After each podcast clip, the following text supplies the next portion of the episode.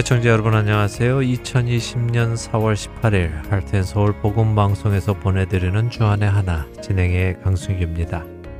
지난 한 주도 하나님의 자녀답게 필요한 자들의 필요를 채워주신 여러분 되셨으리라 믿습니다.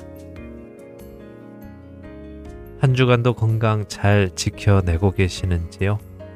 안녕하시냐 하는 인사가 정말 많은 의미를 담아 묻는 인사가 된 요즘입니다. 모두들 안녕하시기를 기원합니다. 한 기독교 신문을 보니 이번 코로나 사태가 일어난 후에 성경의 판매량이 급증했다는 기사가 있더군요. 일리노이주의 본사가 있는 기독교 출판사 Tyndale House에 따르면 번역본에 따라 다르지만 Life Application Study Bible의 경우 판매량이 44% 늘어났고요. 이멀스 바이블의 경우는 60%나 늘어났다고 합니다. 또한 New Living Translation 성경 구절을 매일 페이스북에 올리는데 이 성경 구절을 읽고 댓글이나 공유로 참여하는 페이스북 사용자가 같은 기간인 지난 2019년 3월에 비해서 3배나 늘었고요. 코로나 사태가 아직 크게 다가오지 않았던 2020년 2월에 비해서도 72%나 늘어났다고 했습니다. 또 캘리포니아에 본사가 있는 성경책 출판사 알라바스타 역시 성경책 판매량이 지난해 같은 기간에 비해 143%나 늘었다고 보도를 했습니다. 이와 함께 인터넷 설치 엔진인 구글에서도 기도를 검색하는 빈도수가 두 배 이상 늘었다고 합니다. 사람들이 불안한 상황을 겪게 되며 영적인 답을 찾으려 하고 있음을 알 수 있는 것이지요. 이런 시기가 오히려 생명의 주인 되시는 예수 그리스도를 전하기에 가장 좋은 시기가 아닌가 하는 생각이 듭니다. 베드로전서 3장 15절의 말씀처럼 우리 안에 있는 소망에 관한 이유를 묻는 자들에게 대답할 것을 항상 준비하는 우리가 되기를 바랍니다. 첫 찬양 함께 하신 후에 말씀 나누겠습니다. 만유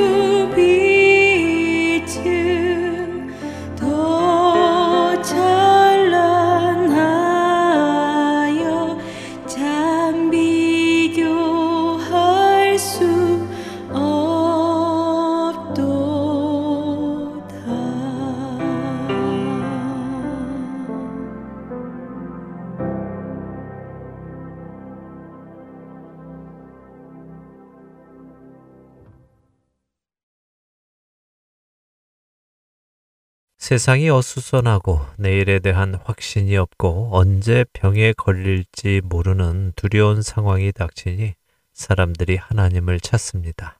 성경을 찾고 기도를 한다고 합니다. 그렇게 보면 이 어려운 상황이 꼭 재난이나 저주만은 아니라는 생각도 들지 않으십니까? 오히려 예수님을 만날 수 있는 은혜의 시간이 아닐런지요. 만일 누군가가 이 어려운 시간 속에서 간절히 구원에 대해 생각을 하다 예수님을 만났다면 그것은 얼마나 값진 일이겠습니까?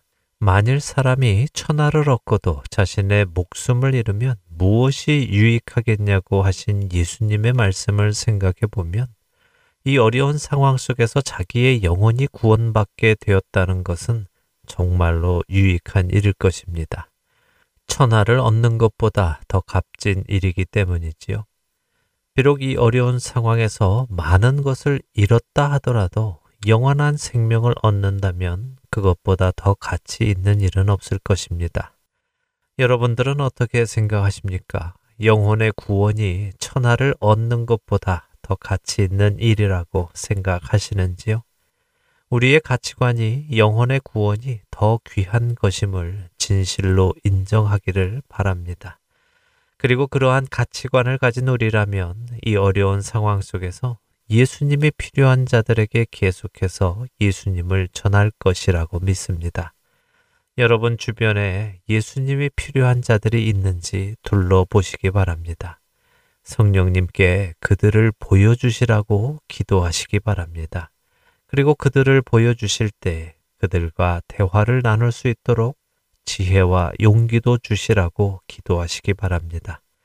하나님께서 여러분의 그 기도에 응답하실 때 성령님을 의지하시고 입을 열어 담대히 복음을 전함으로 영혼을 구원하는 일에 쓰임 받는 우리가 되기를 소원합니다.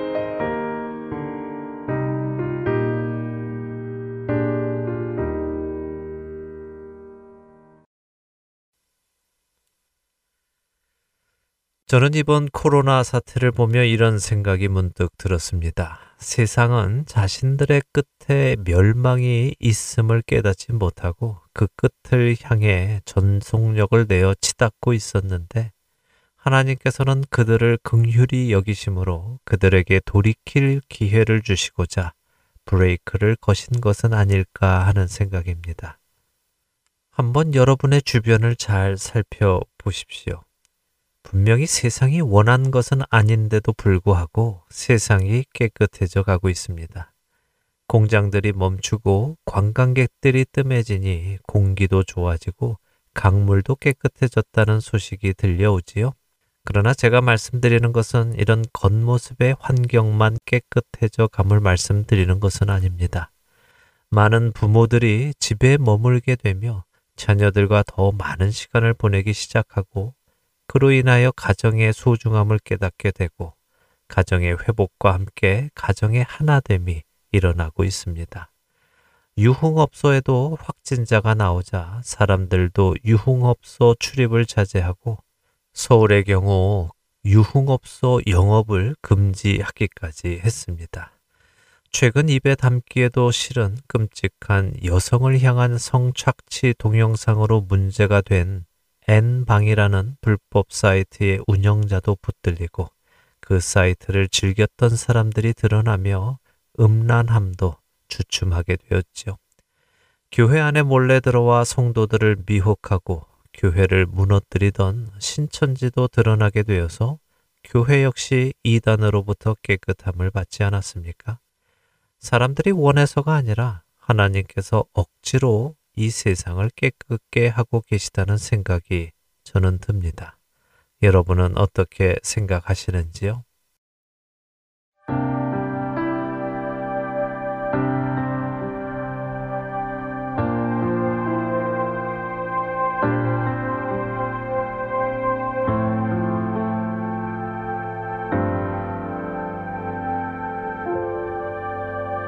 내 정하고 정하다.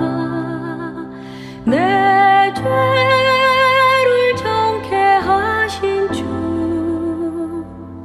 나로라 하신다. 약하고 주에도 주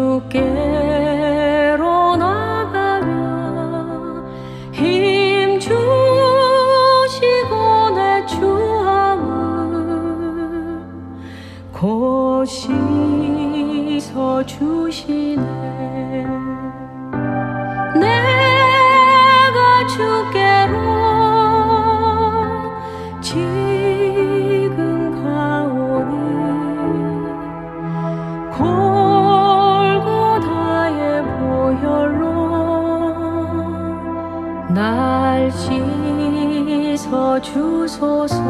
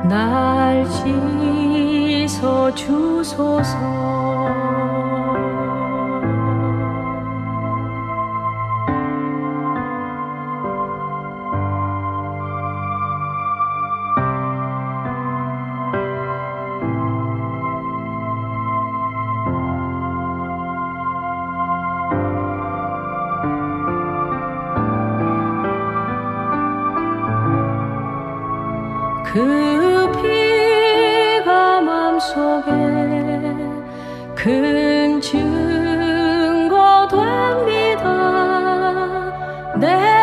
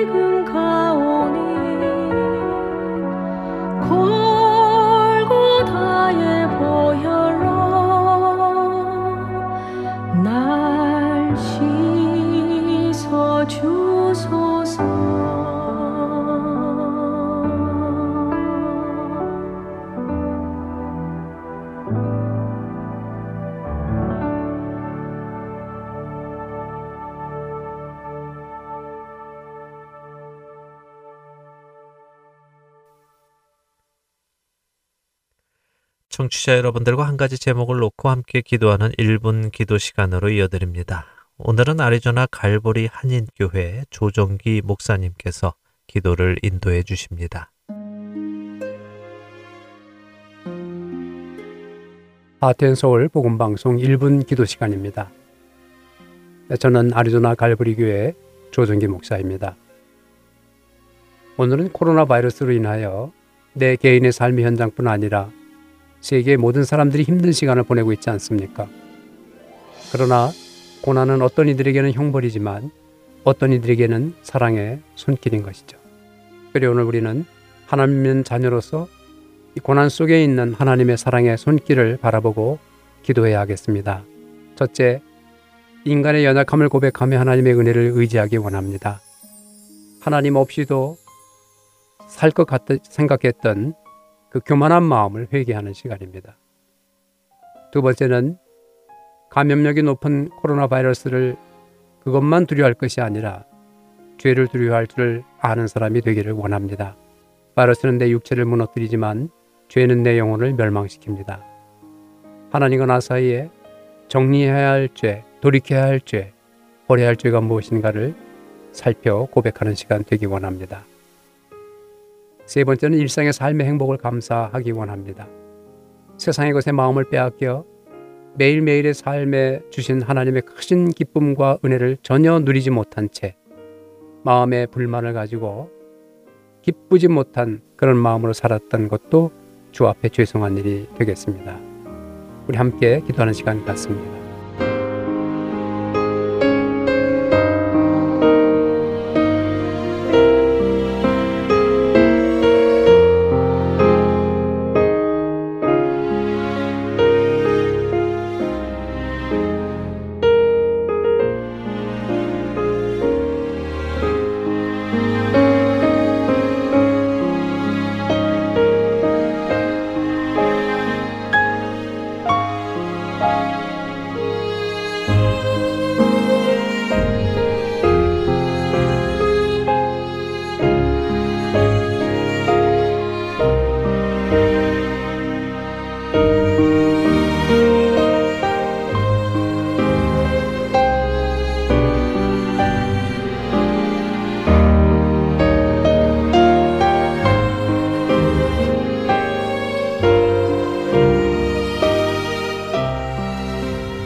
하나님,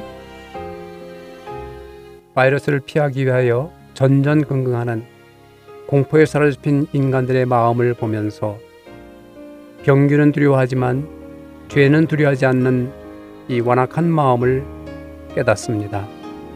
믿음의 하나님과 나 사이에 잘못된 것들을 생각하며 정리하기 원합니다.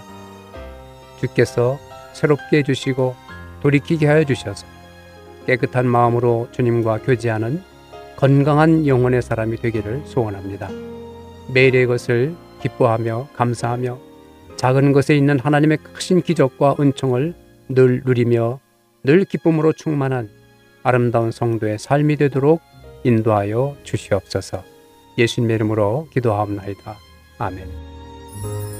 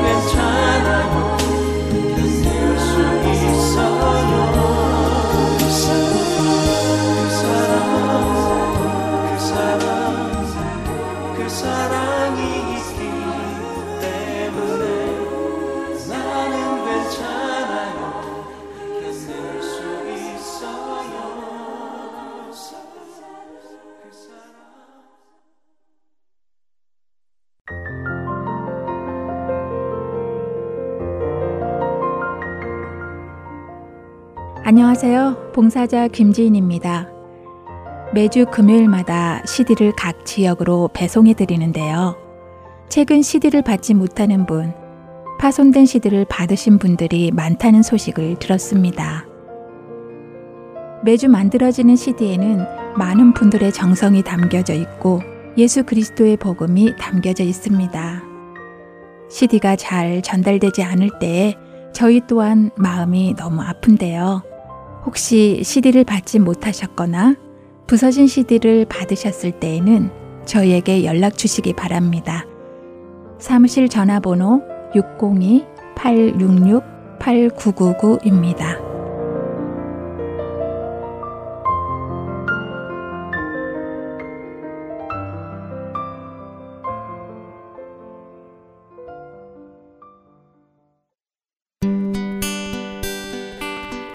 소식 사랑으로 땅끝까지 전하는 아랜소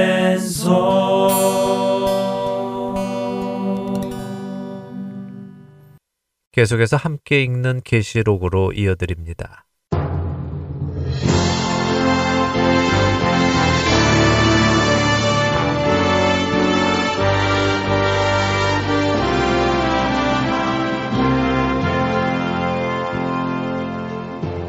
애청자 여러분 안녕하세요. 여러분과 요한계시록을 공부해 나가는 프로그램이죠.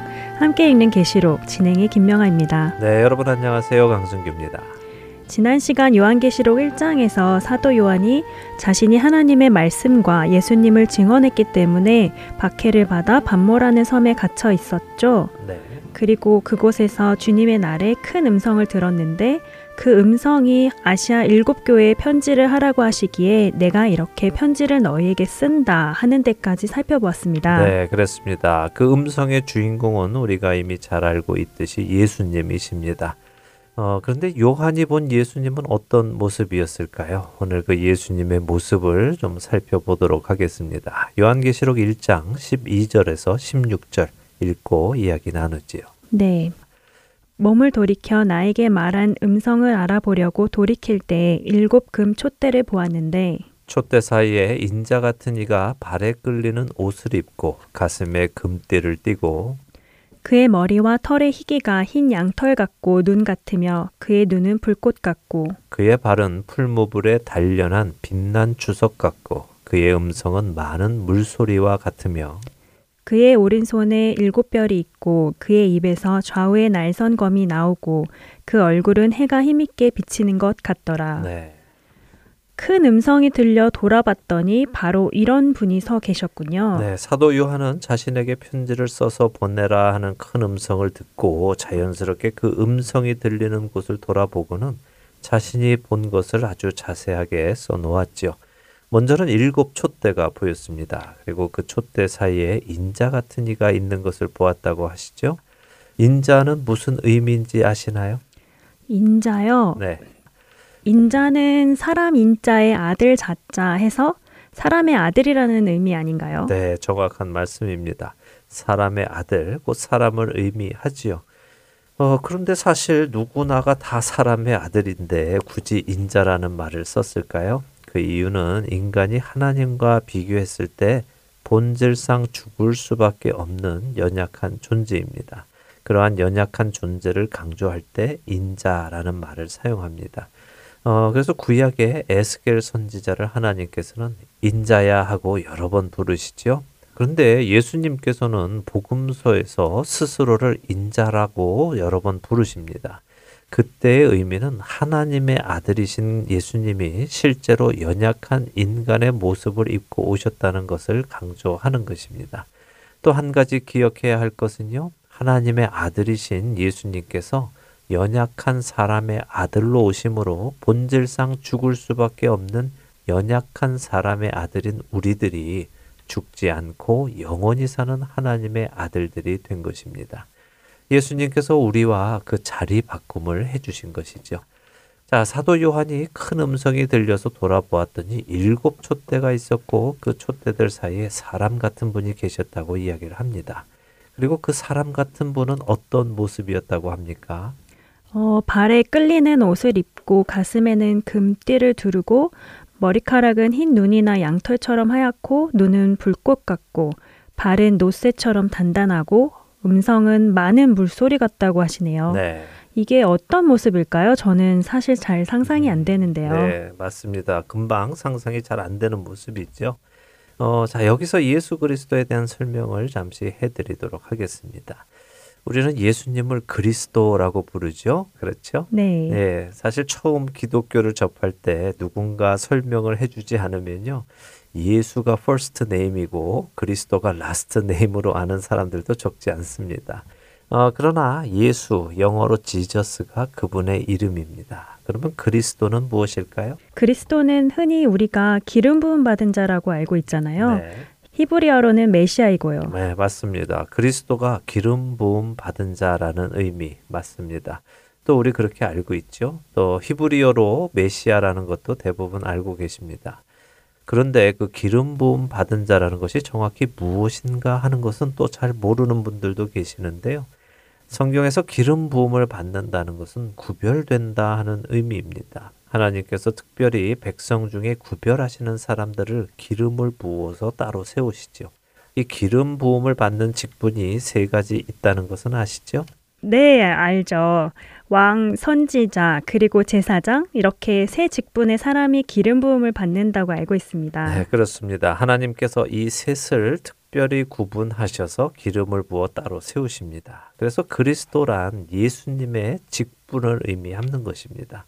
예수님은 선지자, 제사장, 그리고 왕의 세 직분을 다 가지시는 유일한 분이시죠. 그런데 예수님께서 이 일을 동시에 하시는 것이 아니라요, 순서별로 하십니다. 이 사실을 잘 기억하셔야 예수님께서 하신 일을 또 우리가 이해할 수 있는데요. 어, 이 세 직분을 간단히 설명을 드리면요. 먼저 선지자는 어떤 사람일까요? 음, 선지자는 하나님의 말씀을 전하는 사람 아닌가요? 그렇죠. 하나님의 말씀을 전하는 사람입니다.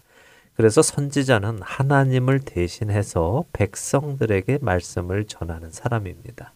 반대로 제사장은요, 사람을 대신해서 하나님 앞에 나아가 용서를 구하는 사람입니다. 그리고 왕은 하나님을 대신하여 하나님의 말씀대로 백성을 다스리고 보호하고 이끄는 리더이지요. 예수님께서 처음 인간의 몸을 입고 이 땅에 오셨을 때 그분은 하나님을 대신하여 이 땅에 오셔서 우리에게 하나님 나라를 전해주시는 선지자의 역할을 감당하셨습니다. 그리고 그분은 선지자의 역할을 감당하신 후에 모든 사람을 대신하여 스스로 하나님의 준비하신 제물이 되시고 하나님의 대제사장으로 자신을 제물로 드려 십자가 위에서 온 인류의 죄를 대신하여 제사를 드리셨지요. 그렇게 인간을 대신하여 하나님께 제사를 드리신 예수님께서 지금도 여전히 천국에서 제사장의 역할을 감당하고 계시다는 것 혹시 아십니까? 지금도 예수님께서 제사장의 역할을 감당하고 계시다고요? 네. 어, 굉장히 의외인데요. 그런가요? 제사장의 역할은요, 사람을 대신하여 하나님께 죄를 용서받는 것이라고 말씀드렸죠. 네. 로마서 8장 34절 한번 읽어 주시겠어요? 네, 로마서 8장 34절입니다. 누가 정죄하리요 죽으실 뿐 아니라 다시 살아나신 이는 그리스도 예수시니 그는 하나님 우편에 계신 자요 우리를 위하여 간구하시는 자신이라. 네. 아, 예수님께서 하나님 우편에서 우리를 위해서 간구하시는 자라고 하시는군요. 그렇습니다. 제사장의 역할을 감당하고 계시죠? 조금 더 구체적인 말씀을 찾아보죠. 히브리서 7장 25절과 26절인데 읽어 주세요. 그러므로 자기를 힘입어 하나님께 나아가는 자들을 온전히 구원하실 수 있으니 이는 그가 항상 살아계셔서 그들을 위하여 간구하심이라.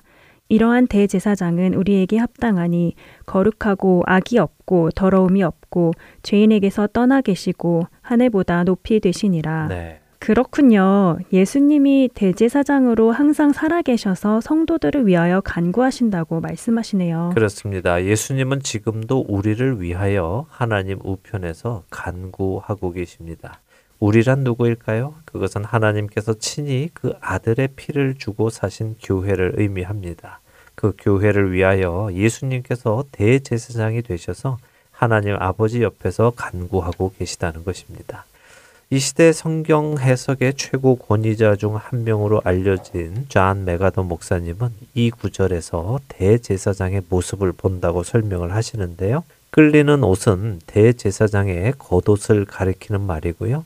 가슴을 두른 금띠 역시 제사장으로 섬기는 예수님의 모습을 나타낸다고 하십니다. 하얀 머리칼은 영광스러운 예수님의 모습을 상징하며 불꽃 같은 눈은 교회의 깊은 곳까지 뚫어보시는 예수님을 상징한다고 하시죠. 그리고 빛난 주석 같은 발은 번제단을 상징한다고 하시는데요. 번제단이 놋으로 싸였고 번제단에 사용되는 기구들도 놋으로 만들어졌기 때문입니다. 그런 번제단과 같은 재질의 예수님의 발은 교회의 죄를 징계하기도 하고 또 용서하기도 하시는 예수님을 상징한다고 존 맥아더 목사님은 설명하십니다. 그러니까 대제사장으로서 일을 감당하고 계시는 예수 그리스도의 모습을 표현한 것이라는 말씀이군요. 네, 그렇습니다. 저는 우리가 이 계시록을 공부하면서 매 시간 잊지 않았으면 하는 것이 있습니다. 그것은 무엇인가 하면요. 예수 그리스도께서 교회의 주인이시다 하는 것입니다. 그분이 교회를 붙들고 계시다 하는 사실을 매 시간 기억하기를 바랍니다. 왜 그래야 하는지는 첫 시간부터 말씀을 드렸죠. 네, 기억합니다. 교회가 핍박과 환란을 받는 중에 있고 앞으로도 계속적인 환란과 핍박을 받을 것이기에 그럴 때 상황에 미혹되지 말고 믿음을 잃지 말고 교회의 주인 되시는 예수님을 믿고 믿음을 지켜내야 하기 때문이죠. 네, 맞습니다. 요한계시록 처음부터 끝까지 이 사실을 늘 기억하며 우리가 한 장 한 장 보아 나가기 바랍니다. 다시 본론으로 돌아와서요. 그리스도는 직분이라고 말씀을 드렸지요. 네. 예수님이 초림 때에는 선지자로 오셔서 그 일을 감당하셨고 대제사장으로 사람을 대표하여 하나님께 나아가서 우리와 하나님을 화목하게 하는 일을 하셨고 지금도 감당하고 계십니다. 그리고 마지막 직분인 왕으로서의 예수님은 다시 재림하실 때그 직분을 감당하실 것입니다. 물론 그분은 지금도 왕이십니다. 그러나 아직 온 세계를 다스리고 계시지는 않습니다. 이것은 그분이 다스리지 못한다는 말씀과는 다릅니다. 그러니 오해하지 마시고요. 하나님의 계획 안에서 때가 찰 때까지 기다리고 계시다는 것입니다. 그리고 요한계시록은 그분이 왕으로 오실 때 일어나는 일을 기록해 놓고 있습니다. 그때까지 우리는 믿음으로 기다려야 하는 것입니다. 자, 이런 사실들을 우리가 하나하나 보아 나갈 것입니다. 아, 이제 1장의 마지막인 17절에서 20절 읽고 마무리를 하지요. 네. 내가 볼때 그의 발 앞에 엎드려져 죽은 자 같이 되매 그가 오른손을 내게 얹고 이르시되 두려워하지 말라 나는 처음이요 마지막이니 곧 살아있는 자라 내가 전에 죽었었노라. 볼지어다 이제 세세토록 살아있어 사망과 음부의 열쇠를 가졌노니 그러므로 내가 본 것과 지금 있는 일과 장차 될 일을 기록하라. 내가 본 것은 내 오른손의 일곱 별의 비밀과 또 일곱 금촛대라. 일곱 별은 일곱 교회의 사자요, 일곱 촛대는 일곱 교회니라. 자, 사도 요한은 자신이 보고 들은 것을 기록했습니다. 먼저는 본 것, 바로 일곱 촛대 사이에 있는 인자의 모습을 기록했지요. 이번에는 그 인자께서 하신 말씀을 듣고 기록을 했는데요. 두려워하지 말라는 말씀으로 시작하여 자신을 소개하십니다. 처음이요 마지막이시고 전에 죽었지만 살아 있으며 다시 죽지 않고 영원히 세세토록 사실 분으로 사망과 음부의 열쇠를 가지신 분임을 소개하고 계십니다. 자, 이 사망과 음부의 열쇠가 누구에게 있습니까? 예수님께 있네요. 네. 그러니까 누군가가 죽고 사는 것은 누구에게 달려 있다는 것이죠? 바로 예수님께 달려 있다는 말씀이네요. 네. 그분이 열쇠를 가졌으니까요. 맞습니다. 그러니 성도가 죽게 된다면 그것은 누구의 뜻으로 죽게 되는 걸까요? 예수님의 뜻이라고 해야겠네요. 그렇죠? 예. 사복음서에서 예수님은 참새 한 마리도 하나님 아버지께서 허락하지 않으시면 땅에 떨어지지 않는다고 말씀하셨습니다. 그렇죠? 네. 그 말씀은 생명의 주관자는 하나님이시라는 말씀입니다. 그런데 그 생명을 예수님이 주관하신다고 지금 하시죠? 그 이야기는 뭘까요? 그것은 예수님이 곧 하나님이시라는 말씀입니다. 이 말씀을 드리는 이유는 많은 이단들이 예수님이 하나님은 아니라고 주장하기 때문에 분명히 하기 위해서 드리는 말씀입니다. 이사야서 42장 8절에 하나님께서는 이렇게 말씀하시는데요. 나는 여호와이니 이는 내 이름이라. 나는 내 영광을 다른 자에게 내 찬송을 우상에게 주지 아니하리라라고 말씀하시죠. 이 말씀은 무슨 말씀일까요? 하나님은 하나님의 영광을 다른 자에게 주지 않는다는 말씀이지요.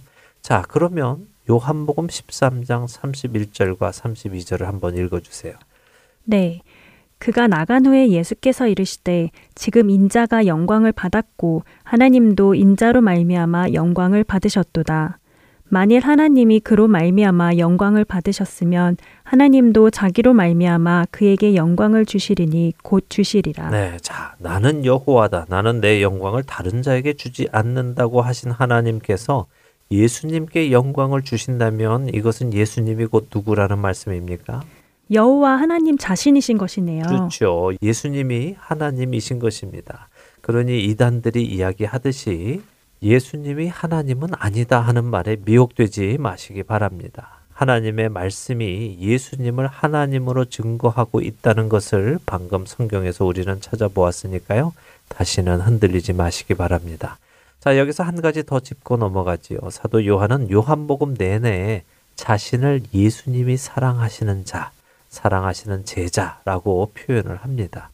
요한은 6월절 마지막 저녁 식사 때 예수님의 품에 안겨서 식사를 할 정도로 예수님과 친했습니다. 그런 그가 예수님을 보았을 때 어떤 반응을 보였습니까?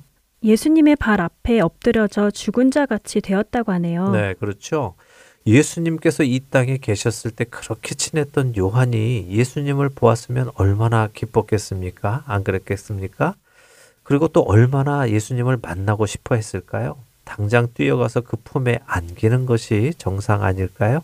그런데 요한은 그렇지 않았습니다. 죽은 자 같이 땅에 엎드려졌다는 것입니다. 피조물인 인간이 하나님을 만날 때 나타나는 반응은 바로 이것입니다. 환상 중에 하나님을 본 이사야 선지자도 화로다 나여 망하게 되었다 죽게 되었다라고 고백을 하지요.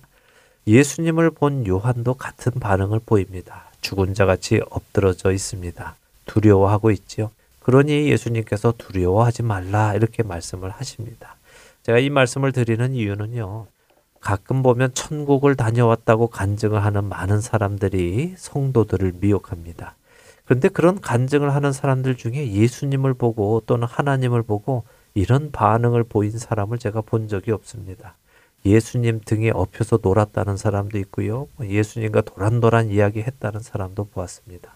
그러나 천상에 계시는 우리 예수님을 볼 때 우리는 그분의 거룩함과 영광 앞에서 죽은 자처럼 먼저 엎드러지게 되는 것이 당연합니다.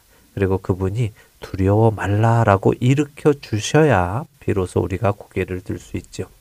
그러니 그런 사람들에게도 미혹되지 마시기 바랍니다. 그렇네요. 저도 많이 미혹되었었는데 간증 하나도 성경을 근거로 분별해야 하는군요. 네, 잘 알겠습니다. 네.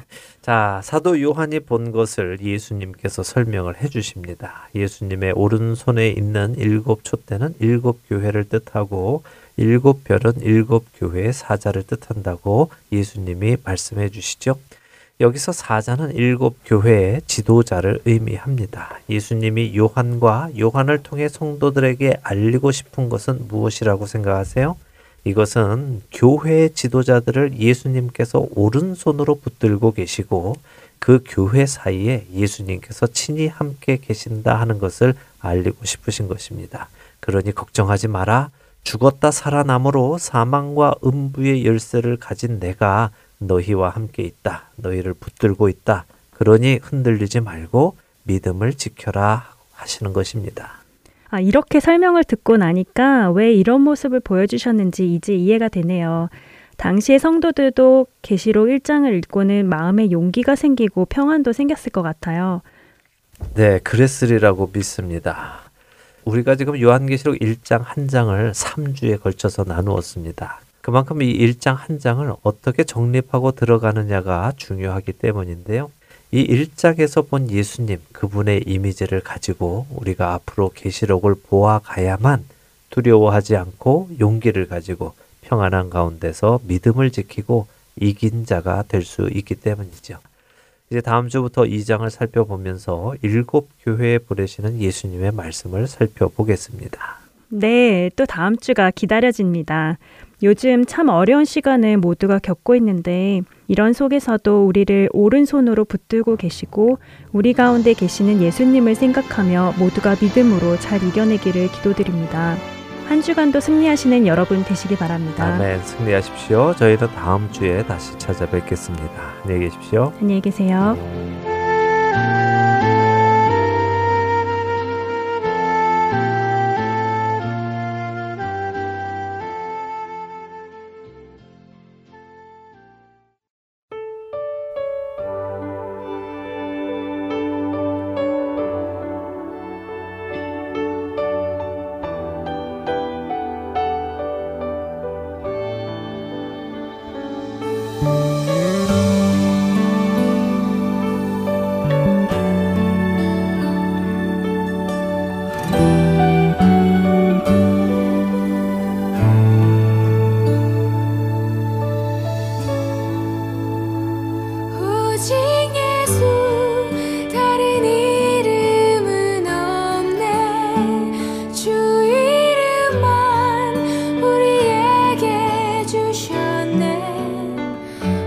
心。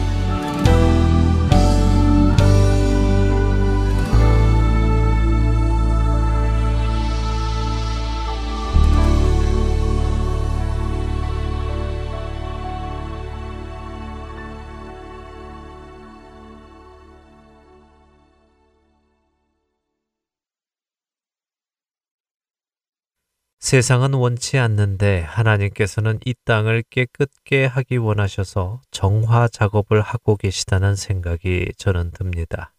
그리고 그러한 상황 속에서 하나님을 찾는 자들이 하나님을 만나는 역사도 일어나고 있다고 저는 생각합니다. 그리고 이 모든 생각 속에서 한 가지 생각이 더 드는데요.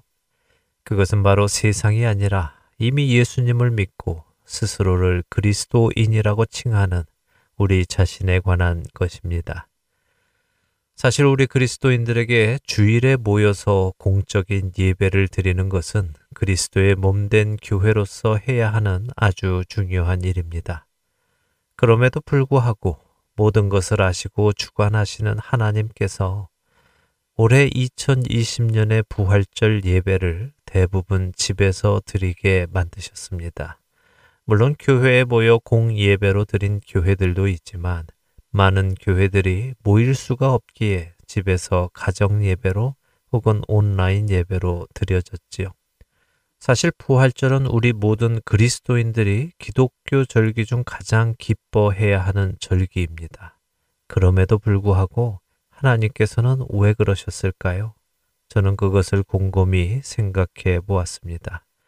그리고 그 생각 속에서 혹시 우리의 예배가 하나님께서 지시기에 곤비한 무거운 짐이 되었던 것은 아닌가 생각해 보게 되었습니다. 예수님께서는 마태복음 6장 24절에서 분명히 한 사람이 두 주인을 섬기지 못할 것이라고 말씀하시며 우리가 하나님과 재물을 겸하여 섬기지 못한다고 하셨음에도 불구하고 우리가 재물과 하나님을 동시에 섬겨 왔던 것은 아닌가. 겉으로는 주님을 위한다고 하지만 사실은 자신의 사욕을 채우고 불을 쫓는 신앙 생활을 하고 더 크고 더 많은 세상의 것들을 얻으려 노력하며 살아오지는 않았는가 생각해 봅니다. 예수님께서는 마태복음 5장 23절과 24절에 예물을 재단에 드리려다가 거기서 내 형제에게 원망 들을 만한 일이 있는 것이 생각나거든 예물을 재단 앞에 두고 먼저 가서 형제와 화목하고 그 후에 와서 예물을 드리라고 하시며 우리가 형제와 불화한 상태로 예물을 드릴 수 없음을 분명하게 말씀하셨음에도 불구하고 형제에게 상처 주는 행동을 하고 원망 들을 일을 해놓고도 아무렇지도 않게 예배의 자리에 나아갔던 것은 아닌가 생각해 봅니다.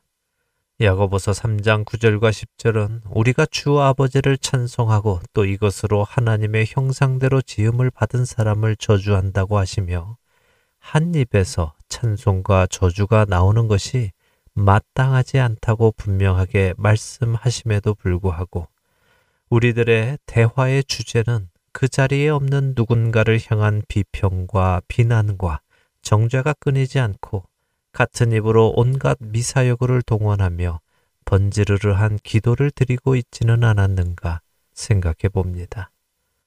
예수님께서는 마태복음 20장 26절과 27절에 예수님의 제자들이라면 크고자 하는 자는 섬기는 자가 되어야 하고 으뜸이 되고자 하는 자는 종이 되어야 한다고 하셨음에도 불구하고 섬기기보다는 섬김을 받기 원하고 종이 되기보다는 으뜸이 되어 다른 이들 위해 군림하려는 우리의 행위가 있지는 않았는가 생각해 봅니다.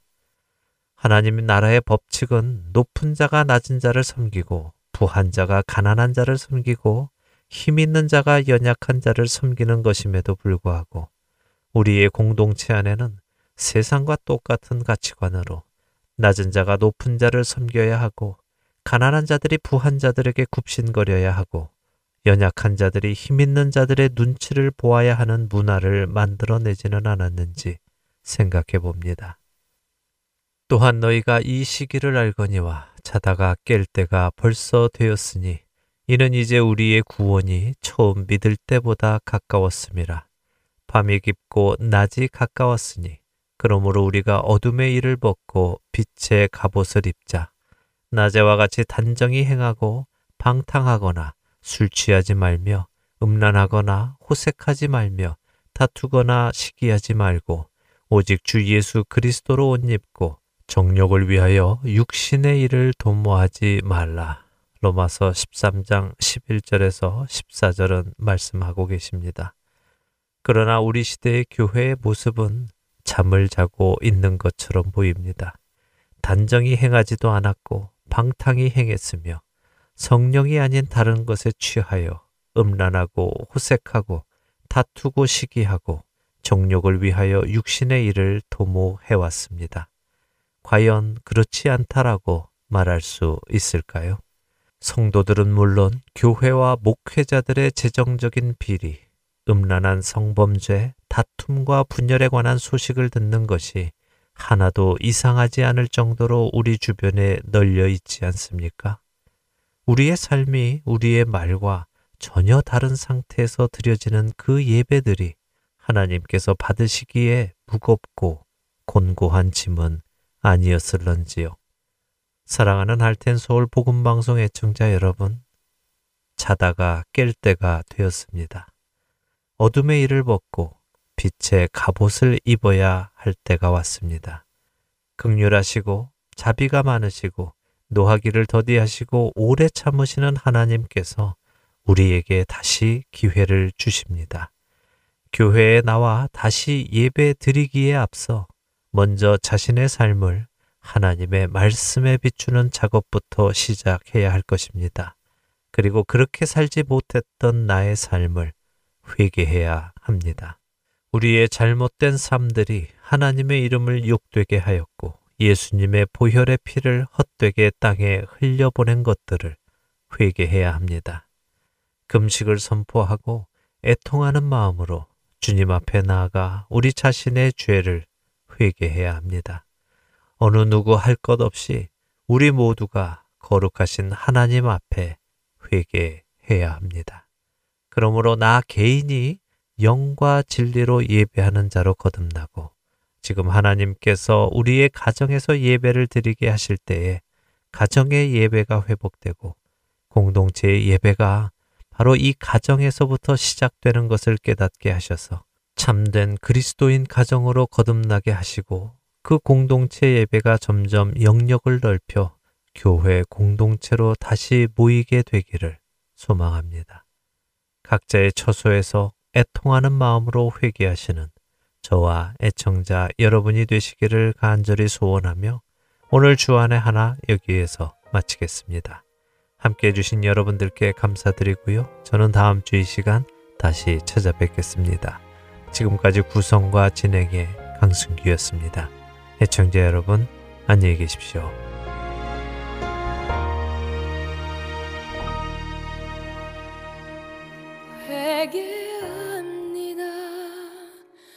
회개합니다. 내 속에 있는 헛된 생각까지 회개합니다.